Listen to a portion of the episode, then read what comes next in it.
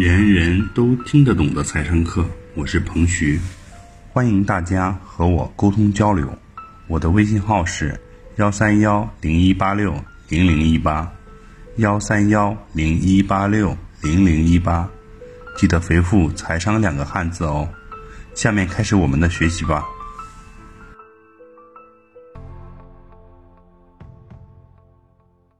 这两天可以说是整个资本市场都不太好。不管是债券市场还是股票市场，都下滑的比较严重。但是呢，在这种形势下，好的公司就会有不同的举动。什么样的举动呢？那我给大家举两个案例。第一个，就在五月十号，复星医药的大股东同时在香港市场和国内 A 股市场增持复星医药五千万左右。大股东花真金白银去增持自己的上市公司的股票。复星的大股东曾经在二零一六年初，大股东认为当时是一个低点的时候，十八、十九块钱左右的时候，也大量增持过自己公司的股票。可以说，在过去这一年半当中，人家不断的增持，现在已经三十左右了，人家又花五千万增持。大家想一想，这彰显出来的是一种大股东对自己上市公司的信心。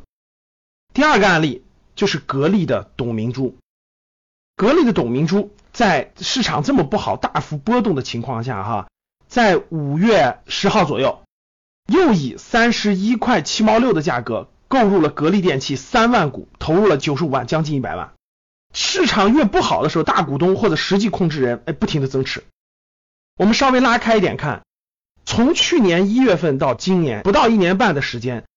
人家董明珠十三次增持格力电器，董明珠是格力电器的第九大股东，也是实际管理人，这是一个什么信号呢？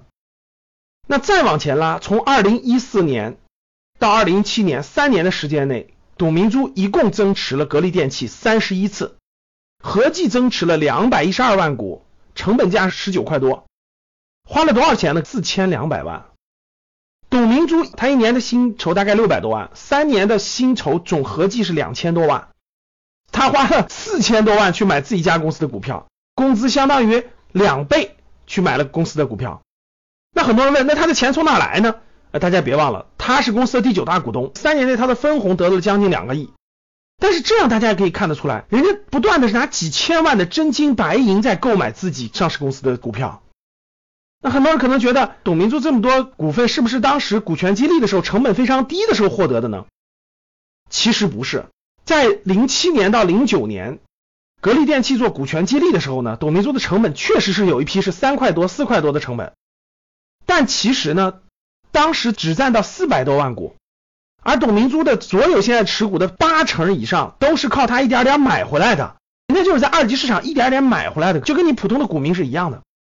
人家相信自己公司的价值，人家不断的买，不停的买。他现在持有多少格力电器的股票呢？四千四百多万股，成本最低的股权激励的只有四百多万股，大家明白了吧？超过八成都是人家一点点买回来的。特别是最近一年半的时间，真的是花的都是真金白银买回来的。人家现在三十多块钱还敢增持。通过这两个案例，我想告诉各位的就是，什么是好的公司呢？最近这两天市场波动很大，很多公司都在回调，都在下跌。对于一个上市公司来说，公司上市的那一天，如果公司的股东或者是管理层认为把上市这件事作为圈钱、作为变现、作为终于赚到大钱的这个逻辑的话，那我相信我们应该用脚投票。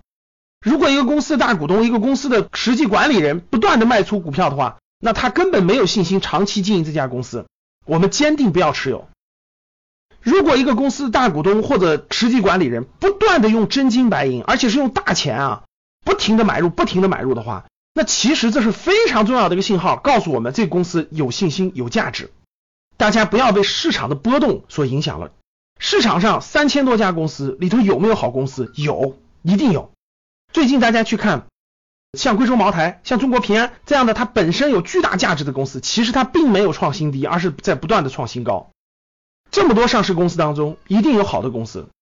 我们用价值投资的方法和逻辑去选出好的公司，坚定不移的持有，耐心的持有。其实是你分享公司价值的一部分，是你投资理财获得正向收益的不多的为数不多的正确的方法。你是否关心和留意了好公司的大股东或者实际控制人，他们用真金白银增持自己的公司呢？这可是你未来投资生涯中应该关注的一个重要的事情。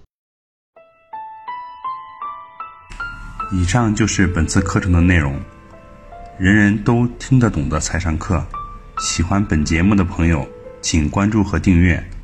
欢迎在评论区留言互动，也可以添加彭徐的微信：幺三幺零一八六零零一八幺三幺零一八六零零一八，做进一步的沟通和交流。感谢大家的收听，我们下期再见。